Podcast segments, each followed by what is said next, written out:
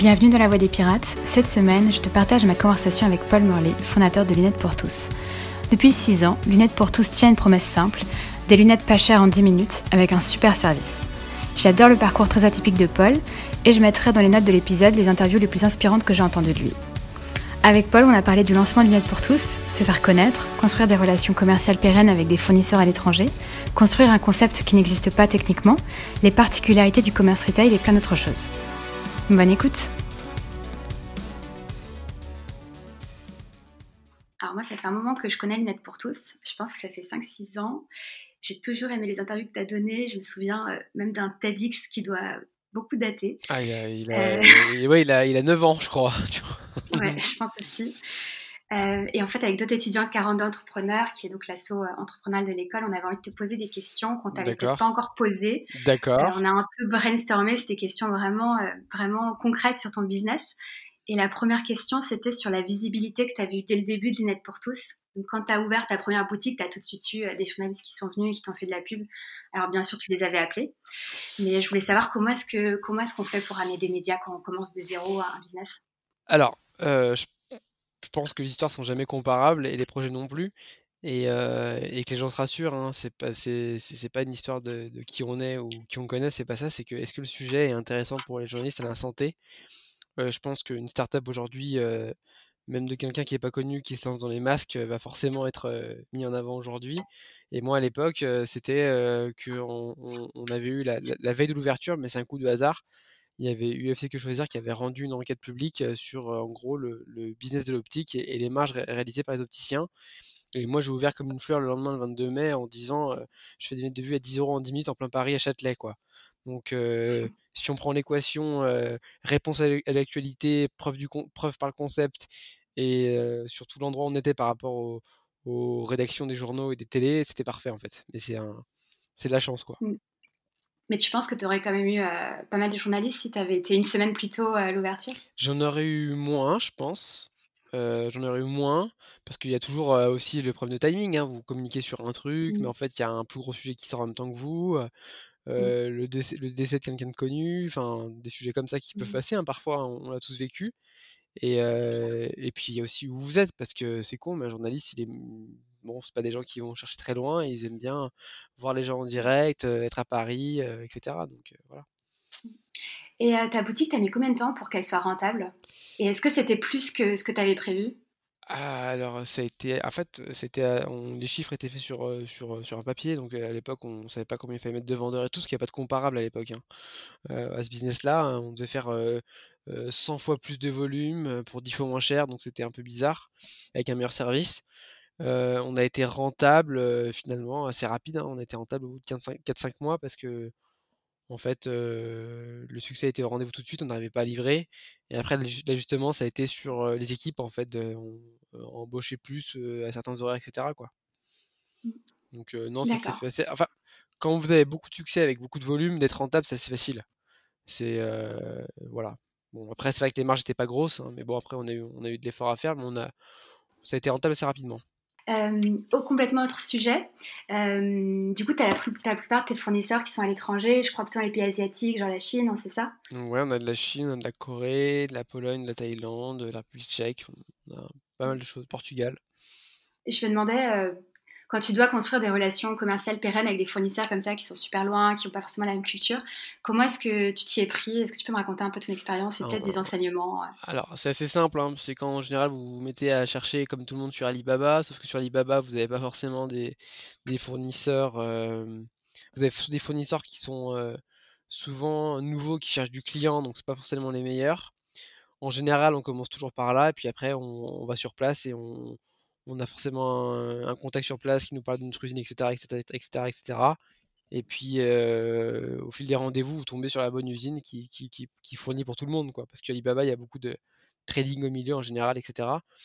Donc, euh, ça se fait par recommandation. Et puis, euh, puis après, vous allez parfois dans une foire, une foire avec des exposants. Et puis, vous voyez bien à peu près la taille du stand ce que ça donne, quoi. Après, ça veut rien dire, mais généralement, il y, a un, gros stand bien placé. Vous allez voir sur place, vous voyez que c'est un truc qui est installé avec beaucoup de, beaucoup de, beaucoup de surface et beaucoup de salariés. Et, vous voyez bien les conditions qui vous sortent en termes de, délai, de paiement, de conditions, etc. Donc, et puis surtout avec qui bossent. Donc ça, c'est du boulot parce que nous, avant d'avoir les bons fournisseurs, enfin quand je dis un bon fournisseur, parce qu'un bon fournisseur, c'est quoi? C'est celui qui a le bon produit au bon prix, qui tient ses promesses en termes de délai de qualité sur la durée. Et, voilà, donc ça, ça met trois ans stabilisé en général. Et au début, vous commencez toujours avec un fournisseur qui est très sûr, mais qui est en général assez cher. Donc mmh. c'est au fil, au fil de l'eau, quoi. Et c'était compliqué Est-ce qu'au début, tu avais des petits stocks ou euh, enfin tu pouvais pas acheter beaucoup et euh, Ouais, c'était compliqué au début euh, parce que bah, on vendait plus que prévu et puis surtout dans, mon mmh. métier, il y a un truc un peu problématique, c'est qu'on peut pas s'amuser à changer de fournisseur toutes les 5 minutes sur le même produit les... parce qu'on peut pas mélanger après les verres et les montures entre, entre eux, ça, ça, peut pas matcher. Du coup, on a beaucoup bossé par recommandation et, puis au fil du temps, on a créé des relations avec les fournisseurs, puis on a, on a amélioré les négos en fait. Mais mmh. bon, je pense qu'il faut surtout se déplacer en fait, parce que tout faire à distance, ça marche pas longtemps. Ouais, toi, tu y vas souvent, je crois. moins maintenant, mais à l'époque, j'y allais tous les deux mois. Ouais, j'allais tous les deux mois là-bas, voir avec qui j'avais affaire. Et puis une fois que vous trouvez les bons, bah, vous, vous entretenez la relation à distance et puis vous voyez deux fois par an. Mais voilà. Et tu parlais bien anglais quand tu as commencé ou tu as dû faire un effort hein? Pas du tout et toujours pas d'ailleurs. Donc, mais mais on parlait anglais au même niveau tous les deux face à face en général là-bas. Donc jamais d'autres langues maternelles. Donc ça, ça, se passe bien hein, de toute façon. Voilà. je crois que depuis quelques. Enfin, c'est à combien de temps Lunette pour C'est à 7 ans, c'est ça? Non, ça, ça, va fêter ses 6 ans au mois de mai. Donc, est-ce qu'on pourra fêter les 6 ans euh, dehors ou dedans? C'est la question. voilà. je crois qu'il y a vraiment eu deux phases. Il y a une première phase où euh, tu as ouvert euh, des boutiques à un rythme relativement tranquille par rapport au rythme qui en ce moment où j'ai l'impression que tu multiplies vraiment les ouvertures, c'est ça?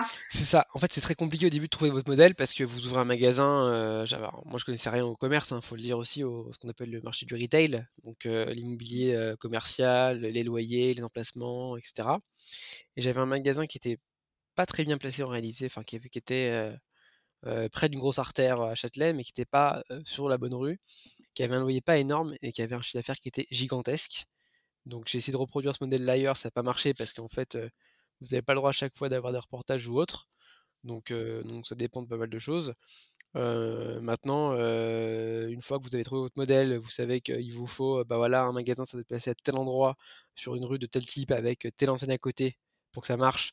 Et il faut que ce soit des villes de telle taille, euh, que les locaux doivent faire telle surface, qu'il faut que ce soit plutôt un angle ou euh, un, tel, telle surface, etc. Une fois que vous avez votre portrait robot, ce que vous voulez, vous pouvez déployer facilement en fait. Au début, quand on cherche la, bonne affaire ou qu'on essaie de faire un peu le malin sur l'emplacement en se disant bah tiens, je vais me mettre là parce que là, les gens ils passent devant, mais il fait soleil, donc ils vont regarder à droite, etc. Enfin, toutes ces, toutes ces sciences un peu inexactes font que généralement on se plante. Hein. Euh, ça c'est vérifié. Et puis quand vous commencez à être un peu plus raisonnable et rationnel sur les emplacements, de dire bah voilà, bah si les grandes marques à succès sont ici et je dois être aussi ici. Je parle de marques qui sont dans la même gamme que vous. Hein. Faut pas se mettre vers Chanel. Hein. Faut se mettre vers des, gros faiseurs, quoi. Et tu penses que quand enfin, ça a été l'élément qui a fait que tu as pu accélérer euh, les ouvertures? Bah, Une fois qu'on connaît notre boîte et euh, on connaît notre marché, c'est ça. Parce qu'au début, il y a plein d'a priori. On vous dit Ah, euh, ça, ça va marcher à Paris, mais pas à Bordeaux, parce qu'à Bordeaux, ils sont comme si. Ah, bah non, mais le sud, c'est autre chose. Et le nord, c'est encore autre chose. Il y a plein de clichés. Bordeaux, ils sont très riches. Le sud, c'est des beaufs. le nord, ils n'ont pas d'argent. Euh, donc on vous dit à chaque fois des trucs comme ça, et puis en fait vous ouvrez vos magasins, ça marche de partout pareil, et puis bizarrement c'est exactement les mêmes produits que vous vendez à droite à gauche, donc euh, en fait euh, c'est pas vrai quoi. Donc, enfin du moins sur le marché français j'entends. Hein. Le concept de lunettes pour tous il est super clair, c'est de délivrer des lunettes pas chères très vite. Et derrière la Ouais, derrière la promesse, c'est surtout une technologie que, que vous avez faite. je me posais deux questions par rapport à ça. La première, c'est du coup, la promesse, c'est de faire des lunettes en 10 minutes. C'est ça. Euh, quand tu as eu cette vision à 10 minutes, est-ce que tu savais que c'était faisable techniquement ou est-ce que c'était plutôt l'inverse Et comment est-ce que tu as construit ta technologie Ah bah, moi, je suis toujours parti des contraintes. Hein. Je me suis toujours dit, il faut que je vende à tel prix, il faut que je fasse un temps de temps. Et après, je me suis démerdé pour faire ça parce que si je commençais à prendre euh, un truc sur le marché en disant, bah, eux, ils font autant de temps, donc je vais faire autant de temps. Euh, moi, j'ai toujours été essayer de trouver des process ingénieux pour gagner des secondes toute ma vie, en fait. Donc c'est une contrainte que je me suis mise et puis voilà. Donc maintenant, on a bossé avec, on a créé ce qu'il fallait, on, a, j'ai découpé tout, enfin ce qui est un, acte d'achat de lunettes, hein. c'est-à-dire je vais chez mon ophtalmo, je dois appeler l'ophtalmo parce qu'il n'y a pas d'Octolib à l'époque, je trouve un rendez-vous, j'y vais, j'attends, je passe mon test, j'ai une ordonnance, je vais chez l'opticien, je parle de la monture, je parle de ma mutuelle, il appelle la mutuelle pour savoir le remboursement, je choisis les verres, je, ne connais pas les marques de verres, je connais encore moins les amincis des verres, l'épaisseur du verre, je connais encore moins les traitements anti-reflets, ensuite, je paye une partie. Après, je reviens deux semaines après. Je paye l'autre partie. Je prends mes lunettes. Enfin, c'était beaucoup plus chiant que d'acheter une cuisine équipée chez Igena. c'était un cauchemar. Je me suis dit, ça, ça sert à rien. Ça sert à rien. Ça sert à rien. Parce qu'en fait, à la fin, les questions de vous dire, bah voilà, vous voulez un anti-reflet plutôt bien, un anti-reflet plutôt pourri? Enfin, c'est une question, on connaît déjà la réponse. Vous voulez des verres plutôt épais ou des verres plutôt fins? On connaît déjà la réponse. vous voulez payer cher ou pas cher? On connaît déjà la réponse. Donc, on s'est dit, bon, bah voilà, on va cocher les réponses à la place des gens. Et puis, on va se débrouiller pour que toutes ces réponses-là soient portées client en réalité, et que le prix par contre soit le prix qu'on va, on, va se tenir. Quoi. Donc c'est nous qui, gérons les contraintes, et puis voilà. En fait, la contrainte derrière qu'on s'applique, c'est ok, bon, on va gagner beaucoup moins d'argent par paire de lunettes, par contre, il faut vendre beaucoup plus que le marché. Voilà. C'était difficile de construire les machines euh, pour. Euh, les machines existaient, euh, enfin le hardware existait, mais on a dû assembler deux hardware différents et on a dû créer le logiciel qui s'interfaçait en fait. C'est-à-dire qu'il fallait en gros qu'un client qui a un vendeur devant lui, qui prenne un iPad dans les mains, qui rentre la correction sur l'iPad, dans la seconde où on clique sur cette application, ça génère un truc qui fasse marcher une machine à l'autre bout. Donc ça passe par plein de process, voilà. Donc en gros, pour les étudiants 42, en gros, ça génère un fichier XML à un format que ça envoie sur un serveur, un bucket, que la machine va récupérer, etc. Et elle le lit avec des trames et des points-virgules et elle sait quoi charger. Voilà. Mais sauf que ça, c'est juste la manière dont on communique. Maintenant, il faut que le langage qui rentre d'un côté soit le même de l'autre. Donc on a dû les apprendre à se parler. Donc on a créé ce qu'on appelle un driver, en gros. Voilà. Donc pour ceux qui connaissent, c'est l'informatique bas niveau. C'est ce qu'on appelle du niveau zéro, en fait. Donc, donc voilà ce qu'on a dû créer pour pouvoir faire ça en fait. Est-ce que c'était la partie la plus galère? Est-ce que tu as pensé à un moment donné que c'était pas possible ou que vous n'alliez pas y arriver Alors non, parce que la chance que j'avais à ce moment-là, c'est que j'avais trouvé le modèle et le concept et le principe. J'avais trouvé les, intervenants pour que ça marche. Et, j'ai réussi à les motiver pour faire le truc. Donc, donc ça a été assez vite. En fait, en, fait, en gros, il faut comprendre un truc, c'est que on a ouvert le 22 mai 2014, j'étais tout seul, et j'ai eu le financement en gros début janvier. Ah Donc en 5 mois, j'ai fait l'achat du magasin, euh, les travaux dans le magasin, l'achat, la conception des montures, la livraison des montures, euh, le choix des fournisseurs de verre, l'application de commande, le process des 10 minutes, euh, les machines, le recrutement des mecs, la formation. C'était quoi la plus grosse galère? Je pense que la plus grosse galère, enfin le truc que vous maîtrisiez pas, que vous maîtrisiez pas, parce que ça c'est un truc qu'on maîtrise pas, c'est la formation des gens, le recrutement, l'embauche, etc. Et la veille de l'ouverture, quand je me suis dit je vais les former vite fait à comment ça marche, la tablette, etc., l'application de vente, en 2014, mmh. c'était il y a 6 ans, et que j'ai vu que les trois gardes de la pièce ne savaient même pas servir d'une tablette, c'est-à-dire qu'ils savaient pas où cliquer avec le doigt, ils me demandaient s'il pouvait avoir une souris, etc. Là j'ai commencé à paniquer. Et d'ailleurs, euh, bah, du coup, je rebondis. C'est ça qu'il enfin, je pense qu'au cœur du modèle, c'est même pas la rapidité, euh, enfin, c'est même pas euh, le prix ou la rapidité, c'est vraiment le service qui est, qui est, qui est, qui est au top. Et moi, je suis cliente, donc je l'ai vécu, l'expérience client où tu es hyper bien servi, c'est rapide, c'est hyper agréable. Je me demandais comment est-ce que tu fais pour maintenir ce service à la hauteur de tes ambitions avec de plus en plus d'employés? Bah, alors, bah, forcément, je pense que le service, il, a dû se dégrader par moment, mais sans le contrôle. C'est-à-dire que comme tout est connecté, on sait à quel moment vous êtes rentré dans le magasin, on sait qui vous a pris en charge à quelle heure, on sait à quel moment vous avez passé l'étape du choix de la monture, du choix du verre et quel moment vous avez payé. Donc tout ça, c'est tracé. Hein. C'est-à-dire qu'une commande de lunettes chez nous, mmh. il y a à peu près 40 checkpoints qui se passent en fait. Et ça va de mmh. qui va monter la paire de lunettes, à quelle heure, à quelle... Enfin, tout est timé. Et en fait, moi, je sais en temps réel, chaque jour, chaque mois, chaque année, chaque semaine, quel le, magasin X ou Y, aujourd'hui on a 18 magasins en France, bientôt 45, que en fait ils mettent en moyenne X secondes pour délivrer de lunettes par exemple. Donc ça c'est des checkpoints qu'on passe. Et ensuite bah, eux reçoivent un récap et ils arrivent, on les compare, c'est-à-dire on dit voilà bah vous êtes aujourd'hui sur les 20 magasins, vous êtes le cinquième plus rapide ou le 11e plus rapide. Par contre, sur les SAV, vous êtes comme ci, sur la vente, vous êtes comme ça. Enfin, on a plein de, KPI qu'on mesure. En fait, c'est de l'automanagement parce qu'ils ils sont classés automatiquement par, par l'ordinateur. Donc, ils, quand, quand, vous êtes dernier trois fois de suite, normalement, si vous êtes bon manager, ça remonte quoi. je me demandais ouais, si tu avais déjà pensé à, prendre, à faire des partenariats avec des marques ou des influenceurs pour donner plus de visibilité. Si, on y a pensé, mais le problème c'est que dans mon métier, on a beaucoup de, marques un peu lifestyle qui prennent des influenceurs, influenceuses Instagram lifestyle. Nous, on s'est jamais retrouvé là-dedans parce que nous, on a créé un concept qui est bah, la promesse, comme tu dis, qui est, qui est très forte hein, de, euh, délivrer vite. On est un peu la clinique, quoi. On te soigne, tu viens sans ordonnance, on te fait l'examen de vue, tu repars avec des lunettes de vue, tu vois à travers, quoi. Et ça te change mmh. la vie. Et alors que les autres marques sont plutôt euh, des marques Instagram avec, euh, voilà, les lunettes un peu roses, avec le cocktail qui va bien en face, etc. Et du coup, on n'a jamais trouvé l'influenceur qui nous correspondait. Et je pense que si demain on veut prendre un mec, on prendrait un Mac Lesguy ou un truc un peu plus technique etc. Mais on n'a pas eu le temps de le gérer, ce truc-là, parce qu'on n'est on est, on est pas très bon là-dessus. À vrai dire, on est plutôt bon sur une promesse de dire, voilà, on ouvre des magasins qui ressemblent à des magasins d'informatique connus, qui sont très clean, très grands. La promesse est la même de partout, la qualité est la même de partout. Et on, a beaucoup travaillé sur uniformiser le concept et la promesse client de partout en France, quoi. Mmh. Et voilà. Mmh. Est-ce que tu peux me raconter une erreur que tu as fait avec Lunettes pour tous que tu referas plus jamais? Ah bah, J'en ai fait plein des erreurs. La première, c'est de forcément pas se remettre. Enfin, si, moi je me remets en question assez facilement, mais, mais c'est de pas avoir. de pas passer parfois assez de temps avec les équipes, parce que parfois on est assez dur et technique et on comprend pas qu'il y a besoin de relationnel, un peu de chaleur là-dedans. Il y a aussi avoir des préjugés parfois sur des, sur des enseignes concurrentes ou autres qui sont pas qui, qui vous paraissent pas forcément très sexy, mais qui en fait ont, ont de la valeur ajoutée sur d'autres choses que vous voyez pas. voilà, donc c'est, je pense que c'est les erreurs en général, que je fais moins maintenant, mais qu'on fait plus jeune, c'est problème d'ouverture d'esprit, problème d'analyse, problème de. Voilà, de, de choses comme ça qu'on fait plus vieux en se disant, mais en fait, ça c'était bien, c'est moins bien, etc. Donc, donc voilà. Mais bon, c'est lié à la maturité de l'entrepreneur, je dirais. Ouais, parce que tu avais quel âge quand tu as fondé euh, J'avais. je, je fêtais tout juste mes 24 ans. Donc c'était très jeune. Là, tu es en train d'ouvrir plein de boutiques. Tu sais, je pense, le nombre maximum de boutiques que tu veux ouvrir au total. Tu feras quoi euh, après pour développer euh, euh, Je sais pas. Je pense que là, on va en ouvrir 45. Ça va être 45 magasins. Bon, là, c'est un peu plus retardé parce que en ce moment, on n'a pas trop le droit de faire ça. On est un peu bloqué pour ceux qui se souviennent. mais mais on, pense que le plan de développement en France, c'est 70-80 magasins. Et ensuite, on, on va regarder du côté d'étrangers. Ouais. Donc, voilà. Plutôt Europe ou tu sais, tu sais quel pays ou tu sais pas trop encore Je sais euh? pas trop comment on va faire. Ouais. Je sais mm. pas trop. après, c'est pas, tu sais pas encore, mais euh, bientôt. Ouais, on sait pas trop encore. Euh... Question en dehors de, de Lunettes pour tous, est-ce que je me demandais si tu avais des activités de business angel et euh, non. oui, comment tu sélectionnes Non? Non, alors non, alors pour simple et bonne raison que je pense que c'est business angel, c'est un métier où il faut avoir beaucoup beaucoup d'argent. Dans le sens où aujourd'hui, bah, enfin aujourd'hui, sais pas comment ça, sera demain, mais la plupart du temps, les, boîtes arrivent à lever beaucoup d'argent sur des valeurs assez chères. Et c'est vrai que pour être prépondérant auprès du capital, il faut quand même avoir des gros tickets à mettre. Et il y a beaucoup d'argent qui ont beaucoup de fonds qui ont beaucoup d'argent et qui peuvent investir. Donc moi, j'ai pas cette prétention-là d'y arriver pour, l'instant. Et, du coup, je pense qu'il y a des fonds qui le font très bien.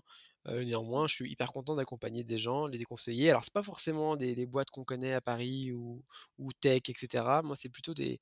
Ce qui me touche et avec lequel je suis sensible, c'est plutôt des profils de, gens un peu comme moi, donc qui sortent un peu de nulle part, entre guillemets, qui n'ont pas fait le cursus classique et qui disent bah, Moi, j'ai envie de monter un business ou monter une boîte. pas forcément un truc hyper innovant, mais un truc qui a de la valeur dans le temps. Euh, qui amène un vrai plus et surtout qui peut euh, créer de l'emploi. Dès que c'est réuni et que c'est aussi possible euh, dans des territoires autres qu'à Paris, si ça peut créer de l'emploi en région, etc., je trouve ça encore mieux. Et j'adore accompagner des gens bah, qui veulent monter, parfois ça peut être un restaurant, mais un restaurant un peu plus haut que la moyenne, etc. Enfin, des gens qui, sont dans, des métiers qui sont des métiers qui sont des valeurs sûres pour l'avenir, et pas forcément le mec qui voulait révolutionner la planche à repasser connectée à Paris, quoi. Vous voyez, enfin, c'est des c'est des choses différentes, mais, mais je, suis toujours dispo pour des conseils, etc. Et j'ai quasiment régulièrement des gens qui m'écrivent sur Facebook, Instagram, LinkedIn en me disant bah voilà, j'aimerais monter un truc, j'ai pas beaucoup d'argent, mais je suis bosseur. C'est plutôt ça, plutôt qu'un mec qui va me dire voilà, j'ai envie de disrupter, évangéliser le marché de la bouteille de vin connectée pour les gens riches. Enfin, ça, ça m'intéresse pas quoi. Mais dès qu'il y a un mec, dès qu'il y a des gens un peu bosseurs, cravacheurs et qui ont envie de, se donner à fond et, et qui croient en ce qu'ils font et qui ont un peu de talent dans les doigts, ça m'intéresse. Est-ce que tu étais bosseur quand tu étais, euh, je sais pas, genre au lycée ou au collège? Pas du tout. Alors à l'école, j'étais mauvaise parce que ça m'intéressait pas. Mais c'est pas que j'étais fainéant, c'est que ça m'intéressait pas. Et une fois que je suis intéressé et captivé, euh, je peux bosser euh, comme un malade, quoi. Et c'est ce que j'ai fait. Hein. tu savais que tu pouvais être bosseur ou tu savais pas trop Enfin, tu vois? Non, je savais pas. Ça, je pense que je me suis prouvé avec, avec le temps. Mais, mais bosseur est surtout hyper exigeant et j'avais me dire que j'étais assez. J'avais fini, quoi. D'ailleurs, je me demandais, euh, tu es quelqu'un peut-être débrouillard, je crois. C'est à quel âge la première fois que tu as gagné de l'argent? Parce que je crois que tu faisais des petites. Euh, ah, j'ai commencé. quand tu étais jeune. Première fois que tu as gagné de l'argent J'ai commencé euh, très, ouais, très tôt. J'ai commencé, j'ai commencé à, gagner de l'argent, je sais pas, à 13, 13, ans, 12 ans, 13 ans, parce que à l'époque j'ai commencé, je soudais des puces dans des consoles de jeux. Alors, je sais pas ceux qui se souviennent de la Xbox et la PlayStation 2, on pouvait lire des jeux gravés à l'époque si on soudait des puces à l'intérieur. Et pour souder ces puces-là, il fallait euh, euh, notamment euh, savoir souder très fin et faire souder des puces sur de 25 fils avec des soudures qui étaient microscopiques. j'étais assez bon en bricoleur, en soudure, en informatique, et donc je, passais des annonces sur des journaux, les journaux de l'époque, il n'y avait pas le bon coin, et je mettais des puces dans des consoles pour, pour je sais plus combien, 50 ou 100 euros, je m'en rappelle plus, et je gagnais de l'argent comme ça à l'époque. Est-ce que tu te souviens comment tu t'es dit que tu pouvais faire ça, parce que c'est quand même particulier, je trouve. Bah, je sais pas, j'étais passionné d'électronique et, et, voilà quoi. Donc, donc c'était naturel, je faisais ça. Après, j'ai fait, je vendais des DivX qu'on mettait sur cassette, parce qu'il n'y avait pas lecteur DivX de salon à l'époque. tout ce qui était un peu bidouille informatique, j'aimais bien faire ça quoi. Donc c'était pas très dangereux, hein, je, vendais, vendais, pas de drogue, hein, donc c'était pas bien grave. tu sais coder? Je sais coder, bah, je faisais des sites internet à 12 ans, donc je savais faire du, ce qu'on appelle du, du batch, du HTML, tout ça. Mais à l'époque, on partait d'une page blanche. Et c'est vrai que maintenant, quand je vois les développeurs, il y a plein de sites avec des librairies, des forums, OpenStack, machin, des librairies, Laravel, Node.js, etc. Et c'est vrai que maintenant, je vois que ça, ressemble. Avant, on partait d'une feuille blanche pour tout coder. Et maintenant, on peut aller plus loin, mais j'ai l'impression que c'est un peu. le cuisinier qui a déjà des, des, plats un peu tout prêts et qui les met dans un plat et qui les, qui les mélange quoi. Alors qu'avant on partait de la feuille blanche quoi. Et ça a beaucoup changé, mais bon, ça va plus loin. Mais c'est vrai que c'était pas le même métier. Et je savais que, j'avais la logique de coder à l'époque, ouais. Mais c'était beaucoup plus calme que maintenant. J'en profite parce que à, la base de Lunettes pour tous, c'est surtout ta rencontre avec Xavier Niel.